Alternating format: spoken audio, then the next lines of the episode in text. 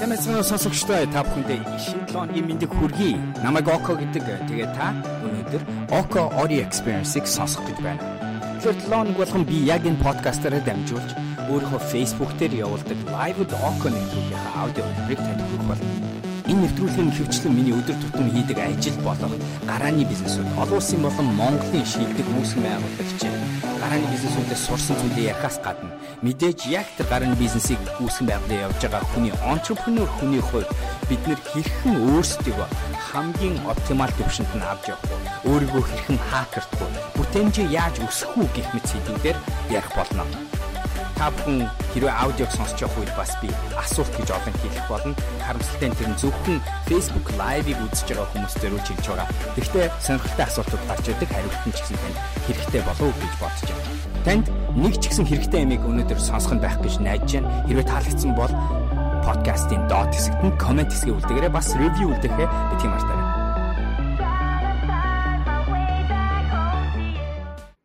Өнөөдрийн сэдэв маань би саяхан хэрвээ миний инстаграмыг дагдаг бол инстаграмыг дагдаг бол а би инстаграм дээр өнөөдрийн бодлыг шин зүйлийг хийж эхэлсэн байгаа. Тэгээ бас яг 100 хийн гэсэн зорилго тавьсан байгаа. Тэгээд өнөөдрийн бодол дээр миний нэг ярьсан сэдв тэгээ бас ойрдоо бас айгүй олон ажигласан нэг зүйл юу байсан бэ гэхлээр бид нар яг адилхан би ч гэсэн нэг хүн өнөөдөр нэг хийдэг зүйл маань юу вэ гэхлээр хідүүлээ өнөөдөр өмнө нь хийсэн амжилтаа айгүй удаан бариад байдаг. Тэгээд өөрийнхөө амьдралыг тэрнтэйгээ дэндүү удаан ингээд зууралдаад трийгэ тавихгүй тэгээд ингээд ирээд өнөөдрөө болон ирээдүгээ тэргүүрээ тодорхойлох гээд айгүйх дайраад байдаг гэсэн санаа байгаа. Тэгээд энэ дээр би тэр хэдэн 7 хоногийн өмнө Instagram дээр яг энэ тухай өнөөдрийн бодлоо хуваалцсан. Гэхдээ бас энээс гадна би энэ тухай олон ярьжсэн санагч. Өөр өөр горимудаар. Тэгээд өнөөдөр гэхдээ ямар ч байсан live doc дээр энийг ярилцъя гэж бодлоо. Өнөөдрийн сэдв болохоор та түүхээрээ өөрийгөө өөрийнхөө ирээдүг барьцаалхаа болоо гэсэн санаа. Битгий барьцаалаа дээ гэсэн санаа. За тэгэхээр санаа нь бол ерөнхийдөө энэ. Бид нар өмнө нь тийм ээ амьдралдаа хөдөлмөрлж байгаа хүн, юм зүтгэж байгаа хүн, юм хийж байгаа хүний хувьд бол заавал нэг гавья гаргасан л байгаа. Бид нар түүхэндээ нэг удаа 10 жилдээ нэг мундаг шагнал авч яасан байж магадгүй, тэр нь спортоор байж магадгүй байгууллага дотор өнөөдрийн албан тушаал дээр та нэг төслийг сайн хийсэн байж магадгүй эсвэл өөрийнхөө албан тушаал дээр та хийх ёстой юм а үнэхээр мундаг хийсэн байж магадгүй хөрөнгө оруулалт босгосон байж магадгүй гарааны бизнес хэрэгжүүлдэг бол спортын тамирчин бол та 2018 оны улсын авраг болсон байж магадгүй мундаг бид нар бүгдээрээ хөдөлмөрлөөл үнэхээр зүтгэсэн л бол ямар нэгэн гавья байгуулсан байгаа. Гэхдээ Тэгээд энийгээ бид нар өнөөдөр амьдрал тэр гавья маань бас алдагталтайгаа цуг өнөөдөр би хинбэ гэдгийг би болгосон байгаа ойлгомжтой. Энийгээ талархах хэрэгтэй, энийгээ таних хэрэгтэй, энийгээ тэмдэглэх хэрэгтэй. Энэ бол маш чухал алхам бидний хувьд. Тэгжвэч өнөөдөр бид нар өдөр болгон тэр орж ирж байгаа сөрөг болохгүй, бүтггүй энэ төр гэдэг амьдрал дотор амьдралдаа байгаа гэгээлэг зүйлүүдэд харах боломж энэгээр гарч ирж байгаа. Энэ бол яхахгүй үнэ. Энэ нь ч зөв зүйл Гэхдээ зарим нөхцөлд миний ажилласан хүмүүс маань өнөөдөр тэр талархал тэмдэглэл гэдэг зүйлийг дэндүү хайлж дэндүү хэтрүүлэн ашиглаж тэгээд аяанда тэр тэмдэглэлт нь өөрөө ашигтай эрүүл зүйлээсээ биш болж хувираад өөрийнх нь өнөөдрийн байгаа байдал болон ялангуяа бүр ирээд рүү чиглэж байгаа тэр үйлдэл хандлага зорилгонд нь шууд нөлөөлөд байна. Нөлөөлөх нөлөөлөхдөө сөргөөр нөлөөлөд байна гэсэн санаа энэ ч яригдчих байгаа. Тэмч болохоор би хэлж байна. Түүхээрээ өөрийнхөө ирээдүг битгий барьцаалаач гэсэн санаа байгаа. Ялангуяа залуучуудтай хэлмээр. Ялангуяа хэрвээ та аль хэзээ ямар нэг юмны шилдэг гэдэг цолыг авч яасан бол ялангуяа та таны найзууд чинь таныг манай найзуудаас хамгийн мундаг нь энтер гэж таныг хүндэлж яасан бол Эсвэл та ямар нэг юм дээр гавья гаргаж байсан бол тэгээ миний бодлоор бүгдээр л тодорхой хэмжээгээр гаргаж байсан баг. Тэгж байсан бол тэр тэмдэглэлтийг, тэр талархлыг, тэр хуучны цолыг, тэр ялалтыг өнгөрсөн үед нь үлдээ. Өнөөдөр тэрнээс авах юм аа лав. Гэхдээ тэргээрээ битгий өнөөдрийгөө болон ирээдүгөө барьцаалаач л гэсэн санаа гарч ирж байгаа шүү. Adidas компани айгүй гоё реклам байдаг. Би тэгээ энийг одоо ч жинкнээс та энийг бол надаас олон сонссон байх хэвээр. Тэгээ энэ реклам яг энийг л хэлдэг. Энэ рекламны үгнүүд нь англи хэл дээр гаргасан айгүй гоё компанид ажил байдаг. Тэгээд тэр компанид ажлын үгнүүд нь юу байдаг вэ гэхлээр өчигдрийн хожил би нэг би ойролцоогоор яг үгүүгээр нь одоо яг санахгүй байна. Гэхдээ нэг ойролцоогоор нэг өчигдрийн хожил аль хэдийнэ мартагдсан Тэгээ өмнөх ялалт болохоор түүхэн тэмдэглэгдээл үлдсэн. Харин өнөөдөр одоо дараачийн ирж байгаа тэр нэг цаг одоо дараачийн тэр ялангуяа тамирчдад одоо энийг бодонгууд тэрийг хинч эзэмшээгүй байгаа. Хинч нэрээ дээр нь тавиагүй байгаа. Тинчээ цом байгаа бол тэр цомн дээр өнөөдөр нэр байхгүй байгаа. Тэр дараачийн хин өнөөдөр энэ одоо таны өрсөлдөж байгаа хүрээнд бизнесийн орчинд орчинд ч байж болно. Энэ жилийн хамгийн шилдэг компани гэдгийг нэрийг хинч аваагүй байгаа гэдгийг санаарай гэсэн санаа. Тэгэхээр өнөөдөр yes мундаг хүн байла баяр хүргэе яа яа яа би ч гэсэн амар байла гоё гэж байгаа ч гэсэн одоо бид нар урагшаа харах нөхцөлдөө тэрийг мартаач гэсэн. Тэр энэ Adidas-ын айгуу гоё реклам байдаг. Тэгээ яг энэтэй холбоотой нэг гоё надад таалагддаг Socrates Socrates-ийн оюуг нь Сократын монголоор Сократ гэ. Сократын нэг ишлэл нь юу байдаг вэ гэхлээр амьдралыг бид нар ухрааж ойлгох ёстой. Амьдрал ухрааж ойлгогддог. Нэгсэндээ түүхийг харж, юу болсныг харж байж, ажиллаж байж, тунгааж байж, бодож байж бид нар амьдралын утга учирыг ойлгодог. Гэхдээ тэглээгээд бид нар амьдралыг ухрааж амьдарч болохгүй, харин урагшаа амьдрах ёстой гэсэн бас их гоё ишлэл үг байдаг. Амьдралыг ойлго, тунгаа, бод, reminiscence тэгээ гоё nostalgic бодлуудыг гарга, тэрийг ажигл бод, тэндээс заримдаа гоё уутгартай нөхцөл байвал мэдэр. Ирээдүйн өнгөрсөн жаргал байвал тэрийг мэдэр. Аз жаргалыг мэдрэхийн дөрвөн шатлалын нэг нь өнгөрсөн зүйлээ дахин санах гэсэн нэг зүйл байдаг. Гэхдээ амьдрахаа болохоор урагшлалхаа болохоор битгий өнгөрснөөрөө амьдраад бай. Ирээдүг рүү урагшаа чиглэл, урагшаа хар, урагшаа зүтгэ гэсэн санаа энэ ч гарч ирж байгаа шүү. За яага өнөөдөр би энэ яриаг ярмаар байсан бэ гэхээр энэ болохоор миний амьдрал дэндүү олон удаа гарч ирээд байна. Миний эргэн тойрны залуучуудад дотор надтай хамтарч ажилладаг хүмүүс дотор дэндүү олон удаа гарч ирж байгаа. Тэмч болохоор би энийг ойр ойрхон ярихыг хичээдэг. А тэгээ өнөөдөр бас тодорхой сэдв болгоё гэж байна. Жишээнүүд яриа л да. Би олон залуучуудтай тулж ажилладаг. Тэгээ залуучууд маань нэг байдаг сэтгхүүн болохоор өнөө маргааш дээр гарч байгаа зүйл дээр айгүйх том ач холбогдол өгөөд тэгээд тэр дээшгэх хөөрөлтүүд тэр богино хугацааны ялтуудыг урт хугацааны сэтгүүтэйгээ харьцуулж боддгоо. Тэгээд ирэхээр юу болдгоо гэхлээр дэндүү богино хугацаанд чиглэсэн зүйлийг анзаараад буюу өнгөрсөн одоо саяхан нэг айгуу том ялт байгуулсан бол тэрэн дээр анхаарад өөрийгөө өнөөдөр болчихсон, бүтцэн би өнөөдөр мундаг байна гэж бодох чи айгүйх гарч ирээд тэгээд энэ дээр үндэслээд ирээдүгээ тодорхойлох гээд байдаг. Гэтэл бидний бүгднгийнх нь мэдэх бодит байдал юу вэ гэхлээр за нэгт болохоор хүн гэдэг хүн хөгжиж дуустгүй гэдэг сэтгэхүй байгаа. Бидний сурах ёстой зүйл чадвар, мэдлэг, чадвар, туршлага гэдэг бол ерөөсөө яахааргүй дуусахгүй зүйл. Нөгөө талд нь тэр хэрэгтэй зүйл маань өнөөдөр урт хугацаагаар явагддаг. Тэр чинь ирээдүйд байгаа гэдгийг ерөөсөн мартаж болохгүй. Өнгөрсөн өнгөрсөндөө л үлдэн. Баяр үргээ амжилт гаргасан. Миний нэг хувийн айц бол яг л тэр байдаг. Илүү олон хөгшин хүмүүсийн аяанда амьдралдаа боддог айц нь яг энэ баг. Тодорхой цагийн дараа би үн цэнгүй хүн болох үедээ гэхээс айдаг. Тийм ч болохоор би өнөөдөр 2020 онд унших номынхоо зорилгыг 54 ном уншина гэсэн төлөвлөгөөтэй ажиллаж байгаа. Гэхдээ би 100 ном уншчихна гэдэгтээ айгүй итгэлтэй байна. Тийм ч болохоор би одоо 2-7 хоногийн дараа сэтгэл зүйн эрүүл мэндийн сургалтанд яваад сертификат авах гээд ажиллаж. Тийм ч болохоор би өнөөдөр ажил хийж байх тоолондоо шин зүйлийг сурна. Иргэн тойронд сурах боломж байгаа. Тэр газар болгон би өөрийгөө тоосрогч гэж хэлжсэн бол тийс орж идэв.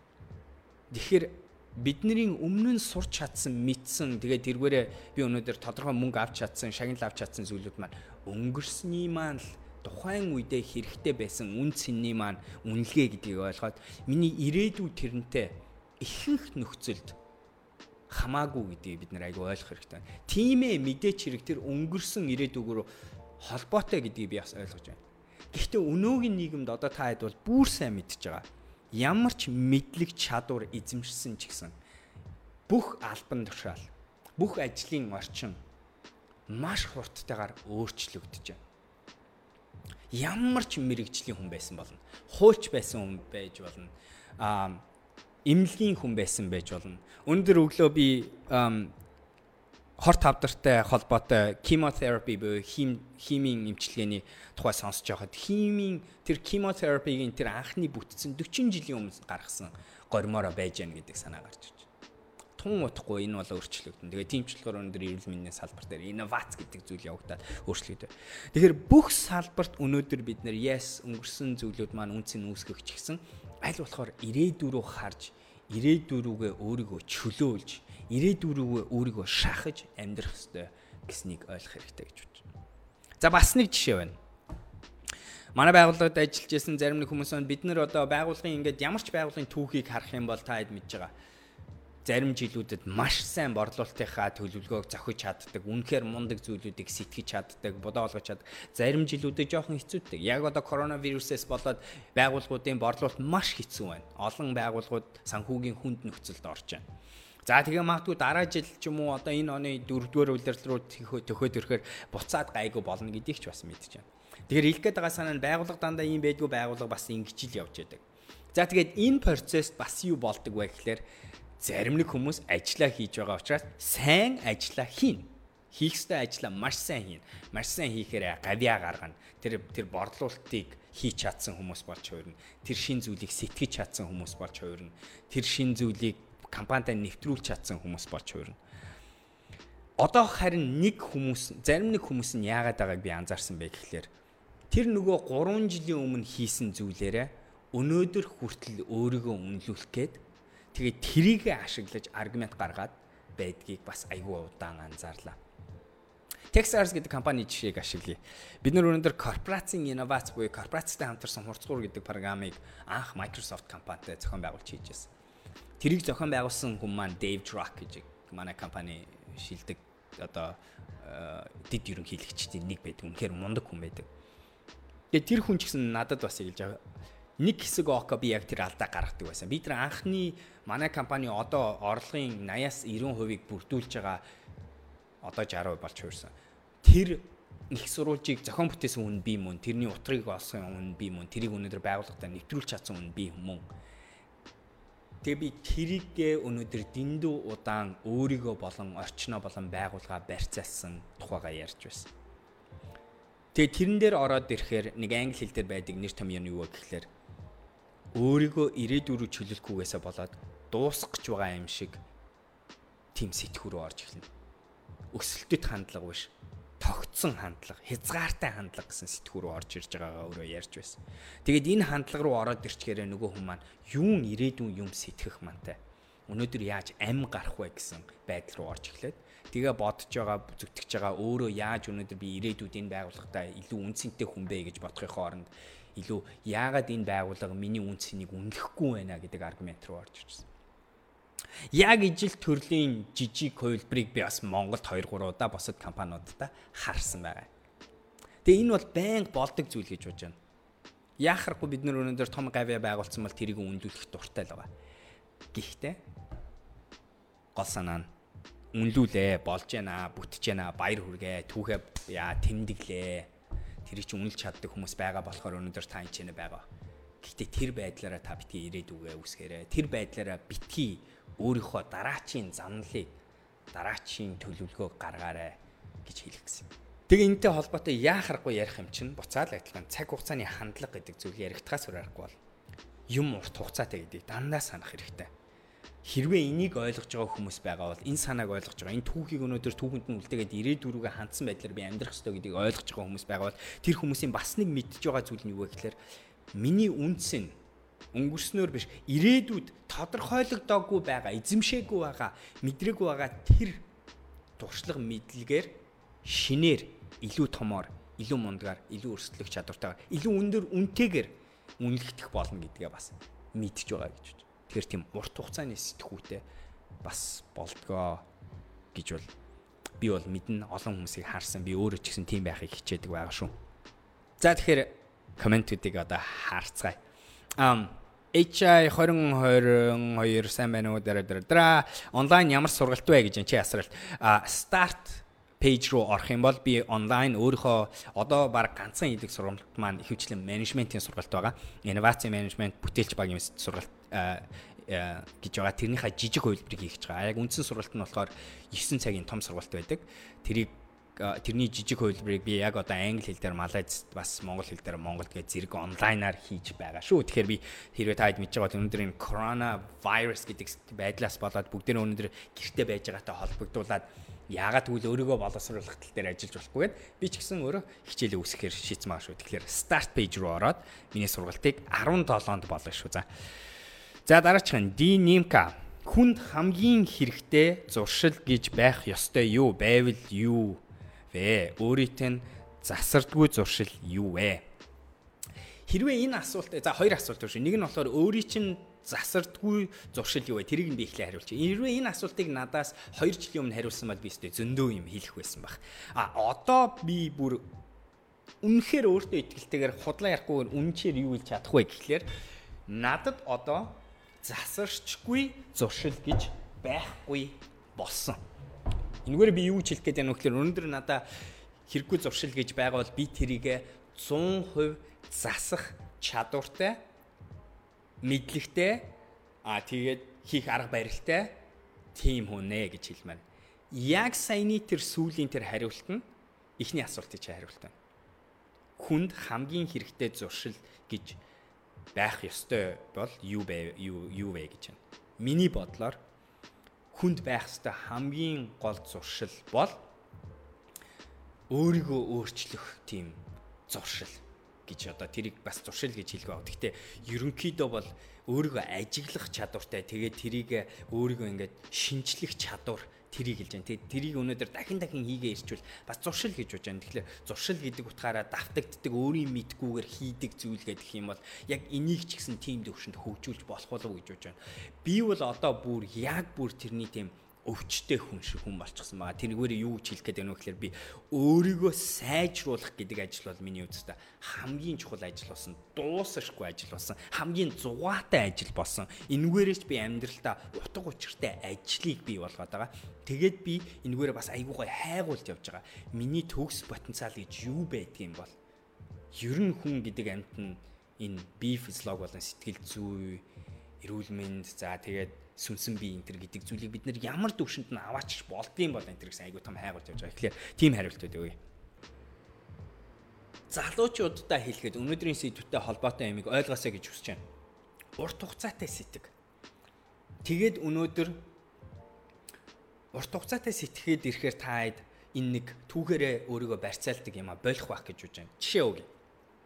Хэрвээ та аль хэзээ одоо чи нэг залуу хүн гарч ирээд өнөөдөр би хуульч болно. Тэгээ хуульч хуульч дотор Монголын ийм хуулийн компаниудаараа ингэнэ зорилгоодыг тавьсан гэж бодъё. Тэгвэл тэр зорилгоо жоохон урт хугацаагаар гаргаад үзээрэй гэж хэлмээр байна. Яагаад вэ гэвэл ажлаа хийгээл яваалах юм бол гавьяа гаргана тун удахгүй та үр дүн гаргана хөдөлмөрлөж байх л үед өөрийгөө зүтгээд өөрийгөө зохион байгуулалтаа сайн хийгээ авч явж явах үед үр дүн гарна. Хэрвээ таны зорилго зүгээр л тэр нэг хуулийн компанид орох гэдэг зорилго байсан бол тэр зорилгоо та богино хугацаанд зохиж чадна. Энд бол би бүр найдвартай хэлж чадна. Тэр үед нь харин тэр орчихсныгоо болоод тэгээд тэрнээс цаашаа хөгжүүлэхгүй би энэ орч чадсан би бол мундаг залуу гэж бодоодох юм бол тэгэл дуусаа. А харин та урт хугацаагаар сэтгээд хуулийн тэр компанид орно. За тэгэн гутаа дараа нь би ранка өсгөн гутаа юу гэдэг junior associate гэдэг хуульчийн зүгээр туслах байж байгаа дараа нь associate болж хувираад тэгээ магадгүй одоо яг жинхэнэ бүр явсараа партнер болж хувирнаа энэ төр гэсэн тийм горимтой. Тэгээд тэрийг хийхэд яахааргүй надад 10-аас 20 жилийн хөдөлмөр шаардна гэдгээ мэдэж байгаа. Тийм урт хугацааны сэтгхүүтэй. Тэгээд би өнөөдөр магадгүй Монгол хуулиа юу практис хийж агаад олон улс руу гарна энэ төр гэсэн сэтгхүүтэй байх юм бол өнөөдөр энэ түүхээрээ өөрийгөө барьцаалаад ирээдүгөө ингээд хөдлөгдгүү тийм нөхцөл байдлаас бас өөрийгөө аварч чадах болов гэж бодож байна. All right. Um за Ruby Nima got it. Thank you гэж байна. Нимка стартап нэвтрүүлэг шинэ дугаар гарах уу гэж байна. Би одоогор стартап нэвтрүүлгийг хийх бодол байхгүй байгаа. ботсон юм байхгүй байгаа. Тэгвэл нэг гоё юм нь миний энэ подкастууд Монголд 104.5 гэр бүлийн FM-ээр яваад эхэлснийг та хэд мэдж байгаа юу үгүй юу. Тэгээд тэгэхээр гой Монголд FM-ээр яваад ирж байгаа. Тэгээд тэрвээрээ миний нэг бодож байгаа юм яа харахгүй. Энийгээ хэдийгээр 100 гээд лайва хийж дууссан ч гэсэн энээс цаашаа үргэлжлүүлээд аудио хувилбараар подкаст хийсэн хിവэрэ байх болно. Тэгэнгუთ би гоё энэ подкастыгаа өшөө гоё сонирхолтой, өшөө олон зүйл хийх боталтай байгаа. Тэгэхээр гарааны бизнесийг арай л ойрох хийнэ гэсэн бодол байхгүй. Дэмбэ цогоо юмд сониучаар хандах байхаа. Эрүүл хэмжээгээр яагаад яаж гэсэн асуултуудыг асуугаад асуувал зүгээр санагд. Яхахгүй яас. Very good. Always те. Үргэлж жижиг зураг харна, бас ухраа том зураг харах чадвартай. Тэгээ бас ухрангуудаа хөндлөнгөөс харах чадвартай. Тэгээд нарийн юм руу шумбаж чаддаг, тийм ээ, бүр ингээ гүнзгий ороод улаарч чаддаг. Тэгсэн мөртлөө заримдаа бон ингээ өөрийгөө алгадсан гутаа би энийг яах гэж хийж байгаа бэлээ.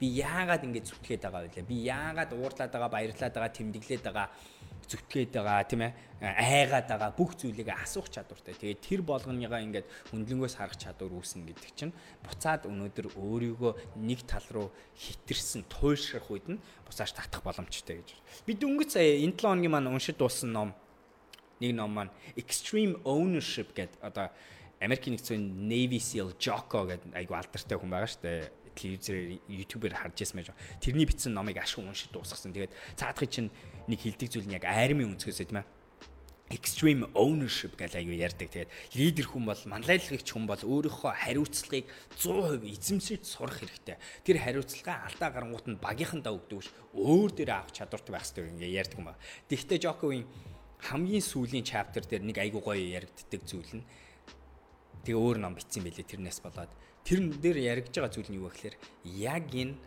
leadership dichotomy буюу энэ хоёр талыг хослуулан барих чадвар ер нь явж явж лидершипийн хамгийн чухал зүйл. Ядаргаантай юм шиг нарийн зүйл рүү ордог тэгсэн мөртлөө бас том зургыгаа дандаа ярих чадвартай байдаг гэд ингээд хослуулж явах чадвартай нааша чаашаа хөдөлдөг flexible уян хатан байх чадвар аягүй чухлаа гэж ярьчихсан. Зя идрээ бишээ золцъя дийлгэр хаяока lean startup ном хэвлэлтэнд lean startup ном гэд за одоо шууд зургийг харуулъя. Аа энэ ном гарч байгаа. Манай дэвшилтэд гарааны бизнес гэдэг гарааны бизнесийн цагаан толгой гэж үздэг. Энэ номыг би л анх одоо ер нь стартап гэж юу байхыг судалж эхэлснээс хойш биднэрт хилдэг байсан ном. Хэрвээ та Америкт очих, Израильд очих, хаанч очсон entrepreneur хүнтэй уулзаа ярих юм бол нэг мэддэг бидний бүгдийн санал нийлдэг. Бидний цагаан толгой гэж ярьдаг нэг ном бол Lean Startup гэдэг Eric Ries-ийн бичсэн Рисийн бичсэн энэ ном байдгаа. Тэгээ энэ номн дээр бид нэр орчуулна гэд яг үннийг хэлгээд жоохон ичгүртэйгээр одоо 2 жил ажиллачлаа. Тэгээд эх 7 хоногийн 2 дахь өдөр өнөөдөр үйлдвэрлэл дээр очсон. Тэгээд номны өнгө айгу гой гарцсан байлаа. Бэлэн болцсон эх 7 хоногийн 1 дэх юм уу 2 дахь өдөр яг найдвартай гарч байгаа. Тэгэхэд энэ lean startup гэж энэ номыг хэлж байгаа шүү. Тэгэхээр 1 дэх юм уу 2 дахь өдөр бүр найдвартай гар дээр гарна хатуу авцтайгаар гарч байгаа. Тэгээ энэ номоо бид нар яасан байгаа. Өнөөдрөөс өнөөдрөөс биш өнгөрсөн 7 хоногоос бид нар урьдчилан захиалга аваа эхэлсэн байгаа шүү. Жохон хямдралтай. Тэгэхээр энэ номыг захиалъя гэвэл холбогдоод миний пэйж дээр мэдээлэл нь байгаа. Хүмүүн паблишинг манай хэвлийн компани пэйж дээр бас байгаа. Тэгэхээр орж танилцаарай стартап болъё л гэж байгаа. Гарааны бизнес гэдэг үгийг сонирхдаг. Entrepreneur гэдэг үгийг сонирхож байгаа бол мэдэх хэрэгтэй юм байна. Тэгээ би яг энэтэй холбоотой бас Instagram дээр хичээлүүд хийгээд байгаа шүү. За а идэр идэр идрээ өчигдөр ялсан ч ялагдсан ч өнөөдөр бол өөр гэж ойлгож болох уу? Өнгөрснөөрөө ирээдүгээ бүүдүгнэ. Амар гой дахиад нэг нэг элементийг нэмжээнэ гэж байна. Би болохоор бүр яг өнгөрсний ялагд ялснаа ялснараа хүмүүс илүү барьцаалах гэдэг. Тэгтээ бас яг үнэн. Зарим хүмүүс нөгөө түүхэнд болсон ялагдсанараа өөрийгөө бас барьцаалаад байдаг. Трама өсчдөг те. Сэтгэл зүй бүр дотроо юм нэг бүр амар тийм гимшил одоо тийм өвчин болгоцсон төвшөнд ороод тэгээд одоо чинь тамирчдын үед яг болдгоо шүү дээ. Одоо аюу том гимтэл авчвал ирээдүйд сэтгэл зүйн ерөөсөө цөмөрчөөд ерөөс цөмөрцөн юм шиг болчоод тэгээд ерөөсөө яаж болтгоо буцаж орж ерөөсөө болтгоо байгаад байдаг. Айц дотор нь бүр юм суураараа нэвтэрсэн байдаг. Тэгээд яг тэрнтэй адилхан. Тэгэхээр ер нь хэлж байгаа зүйл нь яг адилхан л та тийм ээ. Түүхэнд болсон юмар л өнөөдөр өнөөдрийгөө болон ирээдүгөө битгий тодорхойлоо гэж байгаа. Өнгөрснөө өнгөрснөөрөө ирээдүгөө бүүд үгнэ гэж байна. Энэ бас айгүй гоё юм их сануулаа л да. Би бас өнгөрсөн 7 хоногийн лайв дээр энийг ярьсан байгаа. Тэр нь юу вэ гэхээр энэ Factfulness гэдэг номон дээр ч гарч ирсэн. Бас Freakonomics гэдэг номон дээр ч гэсэн яригддаг. Ер нь олон энэ мундаг хүмүүсийн нэг ярьдаг зүйл нь өнөөдөр коронавирусын үйл явдал дээр ч гэсэн яригдж байгаа зүйл нь түүх хизээч ирээдүг тодорхойлдгүй гэсэн санаа. Хэдийгээр ингээд давтагддаг гэж олон хүн ярьдаг боловч бидний нэг алддаг зүйл нь юу вэ гэхлээр одоо зүгээр санхүүгийн юу stock market тийм ээ үнэт цаасны зах зээлийг хүртэл харангуут юу байдгүй гэхлээр түүх өөрийгөө давтна гэдэг магадaltaгаар байж өндөр магадaltaй байж чаддгүй гэдэг нь батлагдсан. Ихэнх хүмүүс яадгүй гэхлээр өнгөрсөнд ийм байсан болохоор ирээдүйд ийм болно гэсэн өөрийн гэсэн ийм суур юм хандлагатай байгаад байдаг. Тэргүүрээ удирдаг гэж олон шийдвэр гаргах гад байдаг. Гэхдээ юу батлагдсан бэ гэхээр түүх ирээдүй хоёр хоорондоо тийм ойрхон биш юм байна гэдэг нь батлагдсан байдаг шүү дээ. Лавга бадма Вау, сайн уу Око. 99 Око 99 live үтсэн мөртлөө яг live үед анхудаага таарлаа. 100 болоо зогсохоор илүү өгүүлэх байх та. Завгүй боловч live үе үе хийж байгаарай. Маш оновчтой чухал мэдлэг авдаг шүү. Энд таарсных нэг асуулт оруулчих юм. Virtual assistant service үзүүлдэг ээжүүдийг нэгтгэж сайт үүсгэж байгаа юм. Та энэ талаар юу гэж боддог вэ? Алсын төлөв нь хэрвээ лавга бадма наатах чи өстэй нэрэ incredible санаа байна. Би энэ virtual assistant ашиглаж байсан өөрөө Филиппин гэдэг улс олон улсад энэ энэ үйлчлэгийг экспортоор үйлчилдэг. Англи хэл сайтай болохоор гэрээсээ Филиппин хөвчлэн бүсгүүчүүд байдаг. Гэхдээ ийм virtual цахим те одоо тийм туслахуудын үйлчлэгийг өгдөг юм а. Тэгээд So тэр өнцгөрөө би юу мэдэж гэнэ вэ гэхээр ийм үйлчлэгээ ирээдүйд маш их хэрэгтэй болно. Монгол цаг үеэсээ жоохон төрүүлж байж магадгүй гэхдээ аюу хэрэгтэй болно гэж бодож байна. Тэгэхээр заавал Монголд байх ёстой биш. Олон улс руу гарах боломжтой гэж бодож байна. А өөрийн чинь асуултан дээр тэгэхээр надад бол наадах ч ёстой. Аюу таалагдж байна. Урт хугацааны сэтгүүт аюу гоё бизнес байна гэж бодож байна.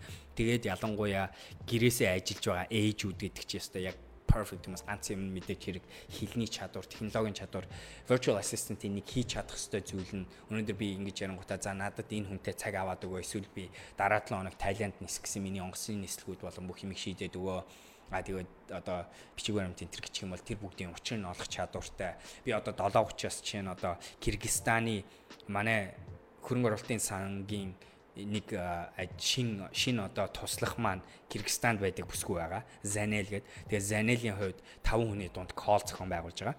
Тэгээд тэр бүсгүй өнөөдөр бүх технологиг ашиглаж байгаа яаж хийж байгаа календар дээр бид нарын хооронд кол зохиож байгаа. Гэх мэтийн мэдлгүүдийг бас эзэмшсэн байх нь чухал байх гэж бодож байна.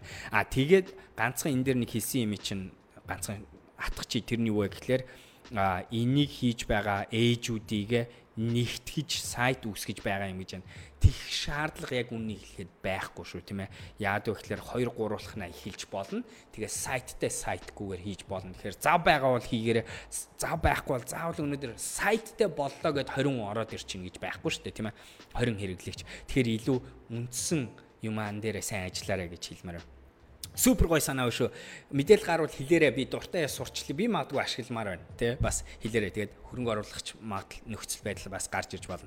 Сайхан лавга санал нийлж байна гэж байна. Лавга бадма өнөөдрийн сэдв ёстой янзтай байна. Би яг одоо уналтаас босч байгаа үе дээр явна. Гэхдээ огт гутрахгүй маш гоё ирээдүйн төлөө төлөвлөгөө гарган ажиллаж байна. Өнгөрснөөр ганц зүйлийг баримжаалж байгаа өнгөрснөөрөө ганц зүйлийг баримжаалж байгаа.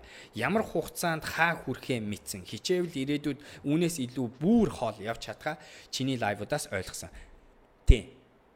Ямар хэмжээнд хүрч чадхаа ойлгосон ч гэсэн ирээдүйд таны хүрх хурд хэд дахин хурцсан байгааг мэдэх ёстой шүү дээ тийм ээ ойлгож байгаа тийм ээ хурдлах чадвар замд авчлах чадвар одоо байгаа хувилбар чинь шал ондоо хувилбар энэ гэдэг бас ойлгох хэрэгтэй байна. Гой сэдв байна олон зүйлийг дуршихгүй эсвэл нэг зүйлийг барьж аваад төгс төгсрөө тэхүүлэх төгсрөө тэхүүлэх үү санаа нь олон зүйлийг дуршгүй нэг зүйлийг дуршгүй гэж байна. Хүн болгон өөр өөрийн стилийг авч үзэх хэрэгтэй гэж бодож байна. Яа харахгүй дуршилтын хэмжээ болон дуршилтын гүнзгий байдал чинь өргөн болон гүнзгий байдал чинь өөрийн чинь эрсдэл авах чадвар болон өөрийн чинь өсөх чадвараас айгүй хамаарна. Жишээ хэлье.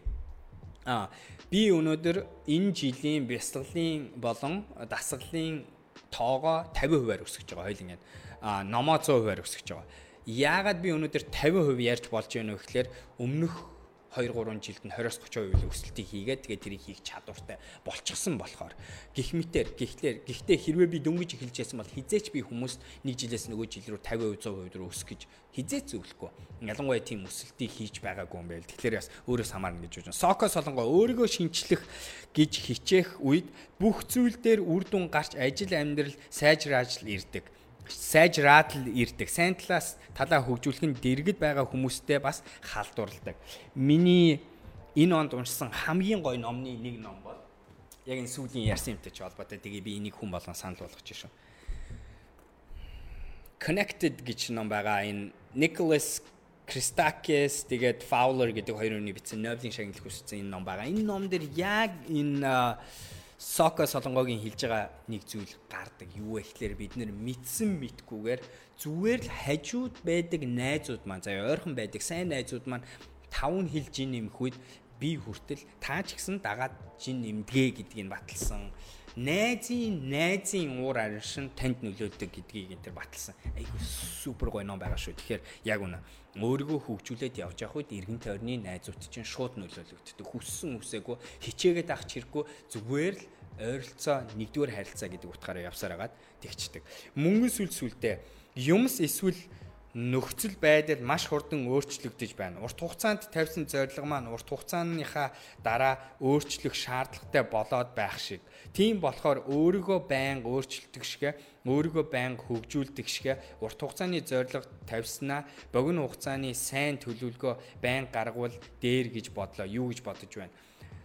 Урт хугацааны төлөвлөгөө, урт хугацааны сэтгүү гэдэг юм хоёр юм гэдгийг ойлгох хэрэгтэй гэж бодож байна. Тэр нь юу гэсэн үг вэ гэхээр би ингэж юм ярихгүй байгаа. Би 24 сарын дараа тим хийнэ гэж ер нь бол ярихгүй байгаа. Тэгээ бүр яг ингэн ингэн ингэн гэж ярихгүй байгаа. 5 жилийн дараа би яг ийм хийнэ энэ гэж ярихгүй байгаа. Би ерөнхий чиглэл болон ойлголтоо гаргаж байгаа өөрийн чинь хэлж байгаа тэр санаа буюу одоо урт хугацааны юм ингээ удаан хугацааны төлөвлөгөө байлгаж болохгүй. Яг л бүх юм дэндүү хурдан хөгжөөд байна гэдэг чинь яг үнэн. Тийм ч болохоор нарийн төлөвлөгөө гэдэг зүйлийг гаргахгүй хандлага өөрчлөх, сэтгхүүгээ өөрчлөх, бодлоо өөрчлөх ядаж тэр лүү хийж болохгүй зүйлүүдээсээ салж сурах. Нэг нь түүхээрээ барьцаалахгүй байх. Хоёр дахь нь яг өөрөө чи хэлж байгаа урт хугацаан дээр амар нарийн төлөвлөгөө битгий барга гарга, чигээл гарга хамгийн гол. Аа тэгээд тэрэн дээр уялдаад нөгөө нэг хоёр тишгээ тууширсан байдлыг анзаараад өөрчлөх чадвартай бай гэдэг чинь бол яхахгүй мөн гэж бодож байна. Тэгээд хардаа ямар ч төлөвлөгөө дандаа богино хугацаа, дунд хугацаа, урт хугацааных гэж байгаа. Тэгээд тэрийгээ та өөрөө айгуугой эвтэхнэр хослуулан ажиллаж хувьсан ингээ голоор нь тоглолт хийж байх ёстой. Одоо одоо зарагдаж байгаа стартап номны талаар урьдчилсан захиалга аваад байсан одоо зарагдаагүй байгаа. Манай ном бол өөр номнууд зөндөө байгаа тийм ээ стартапын номнууд. Аа сайн байна уу? Сонгодог урлагт дуртай юу? Монголын урлагийн талаарх бодлоосоо хэлээч. Урлагт маш их дуртай биднэрт байх ёстой зүйл бүтээл сэтгэхүү гэдэг бол инновацийн нэг суурь хэсэг. Тэр утгаараа yes аль болохоор урлагийн юм, аль болохоор creative юм, аль болохоор бүтээл сэтгүүтэй бүтээлч юм руу орох гэж хичээлдэг. Хөгжим, сонсох, уран зураг үз, уран зураг коллективтэй. За тийм гутаа концерт theater, opera янз бүрийн юм үзэх энэ төргээ. Тэгээд Монголынх амар гоё авиаслаг мундаг зүйлүүд байдаг. Яг энэ дагуу бас яг Монголын энийг хийж байгаа мундаг олон залуучуудаа тань тэд нар маань зохион байгуулалтанд ороод Монголын талантыг гаргаж ирж байгаа. Та харсан бол бид нар а юу балеро өдргийн доор хүртэл юм өөрийн гоё арт той той артыг үүсгэсэн байгаа их мэтэр зөндөө олон боломж байгаа. Absolutely. Том хэсэг гэж бодож байна. Хүний хүсэл хизээч дуусахгүй алсаж сэтгэх хэрэгтэй ч өөрийгөө өөрийгөө өөрийнхөө бодлын шоронд хориод яваад байж болохгүй. Тиймээс утга учиртай зүйлдэл ла зүйлдэлла адил өөрийгөө шатаах хэрэгтэй. Шатаах хэрэгтэй а лаа адил өөрийгөө шатаах хэрэгтэй гэж бодож байна. Жижиг зүйлээс өөрийгөө аз жаргалтай болгож чаддаг чадварт суралцах хэрэгтэй хин тэргуунд нин тэргуунд Ингүүл хүслээ дагаж өөрөө өөрийгөө өөрийгөө өөрийгөө хуурах амьдралаа амьдралаа дуусгах хэрэггүй гэж бодож байна. Very good. Том өсгүүдээр бичсэн чинь уншихад аягүй хэцүү шүү. Ойрлож байгаа гэсэн үг шүү дээ тийм ээ хөвчлээ. Сургалт явуулж байгаа юу гэж байна. Тун утга 17 онд менежментийн сургалт явуулж байгаа. Ментортэй ирэх нь яаж болох вэ гэж байна. Хүмүүстэй танилц очиж гуй тэгээд өөртөө болон тэр хүнд үнцнийг үүсэг. Тэгээ ментор хүн чинь өөрт нь хэрэгтэй, өөрт нь үнцэнтэй танд туслая гэж бодох юм бол ментортэй болж чаднаа. Ментор минь болооч гэж байна. Хүсэж байна даанч миний цаг хугацаа одоогоор явна. Би тэгтээ нэг хідэн үнийг хүрээлээсээ гадуус сонгоод менторлох бодол байгаа. Одоо яг одоогоор би маш олон хүнийг менторлж байгаа болохоор нэмэлт цаг гаргаж чадахгүй тэгээ чанартай юм хийж болох нь. Өөрийгөө өөрчлөөд оюун ухаан зуршил бүх зүйл дээр апдейт хийх тусам ойр байсан зарим хүмүүсээс холдмоор заримдаа бүр хамаар хармааргүй санагдах юм интлаар гэж байна. Тим процесс бол яхахгүй явагддаг. Тимчлэгээр би энэ дээр нийтлцэндөө бичсэн байгаа. Миний хамгийн сүүлд энэ онд бичсэн нэг нийтлэл чинь хувийн зохион байгуулалт сайжрах тусам ганцаарддаг юм бэлээ гэж ярьсан байгаа. Тэгээ яагаад вэ гэвэл энэ амьдралын стил гэдэг бол аюу хэцүү амьдралын стил хүм болгон тохироод идэг зүйлөөш. Тэгээд тэр өнцгөрөө yes ойлгож байна. Тэгээ салан, даган тэгээд тэгтээ ингэн бас холдоод ирэхээр та хүрээл гэдэг зүйлийн концепт ондоо болж эхлэн өөрөөр боддог болж эхлэн тэгээд зарим нэг хүмүүс богино хугацаанд эрэхтэй болно нэгдмээр болно зарим буцаа сална дахиад нэгдэн дахиад өөрчлөн хувьсна А гэхдээ яаж боцсон хортой хүмүүсээс салах хэрэгтэй болдог. Тэгээд энэ жоохон хэцүү болооч байх хэрэгтэй зүйл гэж бодгоо.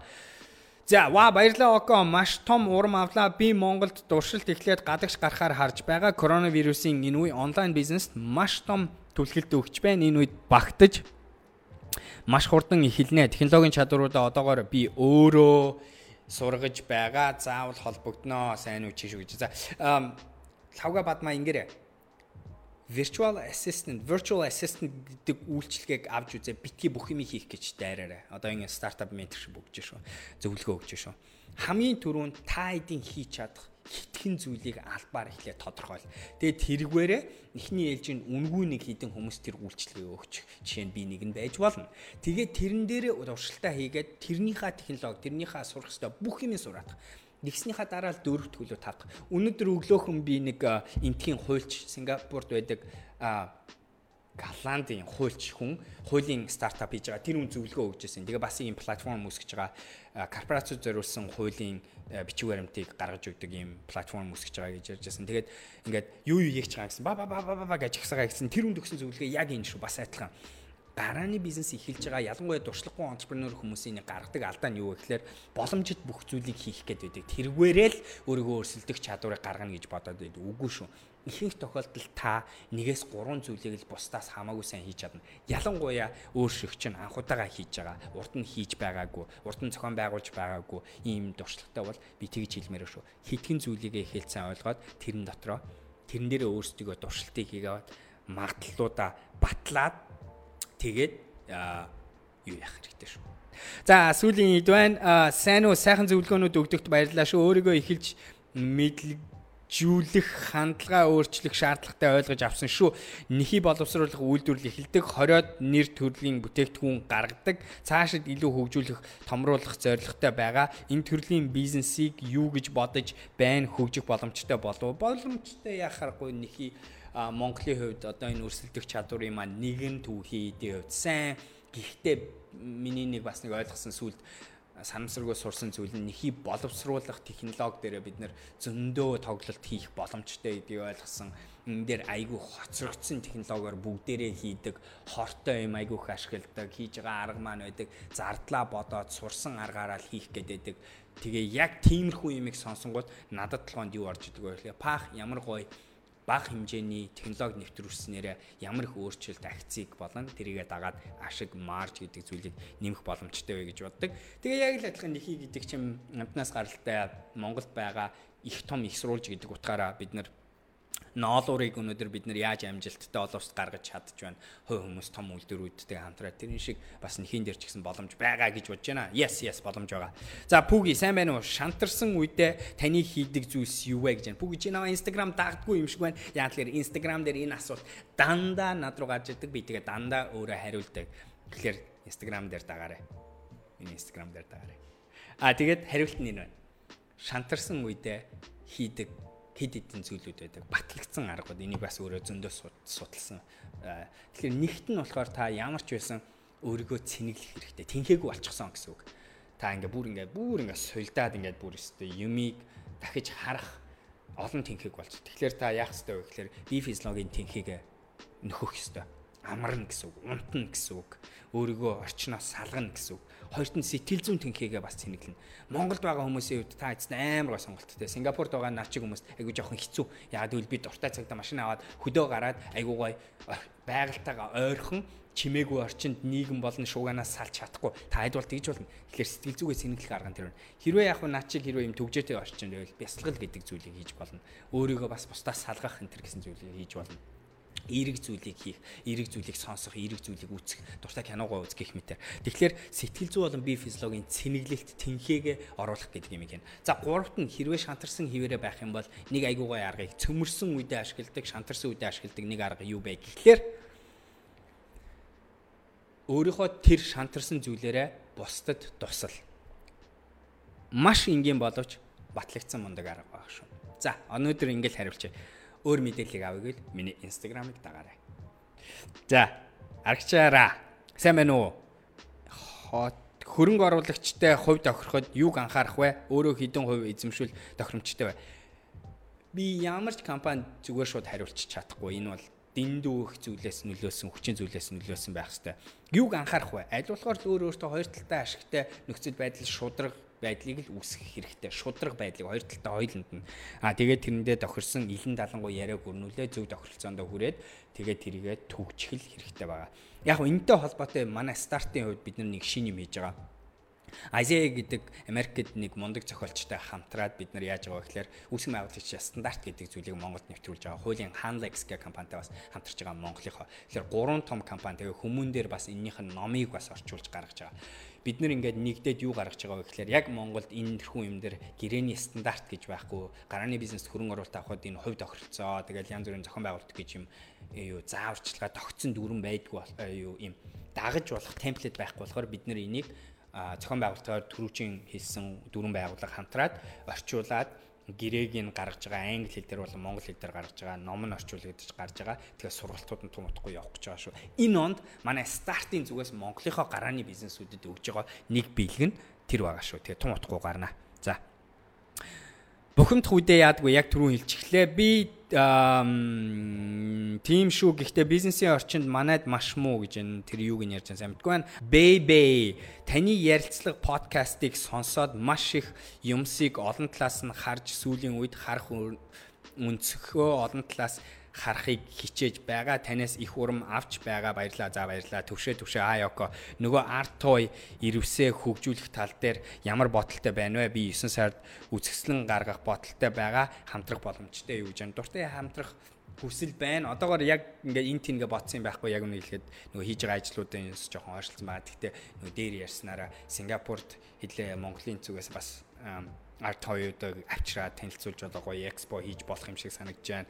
Монгол ч гэсэн энийг өшөө сурчлахыг хүсэж байна. Балер өдргийн үед бид нар ребрандинг хийж байгаа, харж байгаа бах, анзаарж байгаа бах. Тэгэхээр тэрнийхээ доор гоё гоё шинэ зүйлүүдийг гаргаж байгаа. Жишээ нь одоо бид нар Сингапураас амар гоё цоошин органик даавуугаар өндөр чанартай бодолкод гарч байгаа. За сүүлийн хэдэнд комментүүд тэгээ дуусан өнөөдөр цаг 48 минут болсон байна. Сайн уу? Өмнө нь дургүй зүйлээ хийсээр байгаад олон жилиг дэмий үржигсэн энэ бүхний дараа дуртай зүйлс өөрийн чиглэлээ олсон ч гэсэн одоо мөн л төвлөрч чадахгүй юм аа. Тийм болохоор амралт их авсан гэтэл бас л урдын хിവэрэ яг яах учраа олохгүй байна гэж дахиад юм оролтыг үзээд байгаараа. Магадгүй тэгвэл шинэ олсон зүйл чинь бас нөгөө дуртай хайртай икига юм чи биш үеж мадгүй юм шиг сонсогдоод байна. Тэгэхээр дуршаатай тэгээд хардаа биш өөрийнхөө цэнэглээд тэгээд шин зүйл рүү дайрна гэдэг чинь ганцуудаа хийх зүйл биш шүү. Нөгөө ярьсан яг өнөөдрийн сэдвтэй холбоотой нэг удаа хоцсон гэд өөрийгөө хоцсонд битгий тооцоод байгаарай.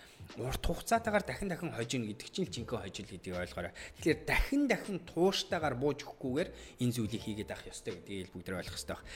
Энэ их ирч хүчийг яаж хаанаас авч байна вэ гэж. Яг хариулт нь яг саяны хариулт. Тэр нь юу вэ гэхээр би өглөөнөөс ахгуулаад өдөржингөө өөрийнхөө биед хийж байгаа зүйлээ сэтгэл зүйд хийж байгаа зүйлээ шашин шиг улаарч дагдаг.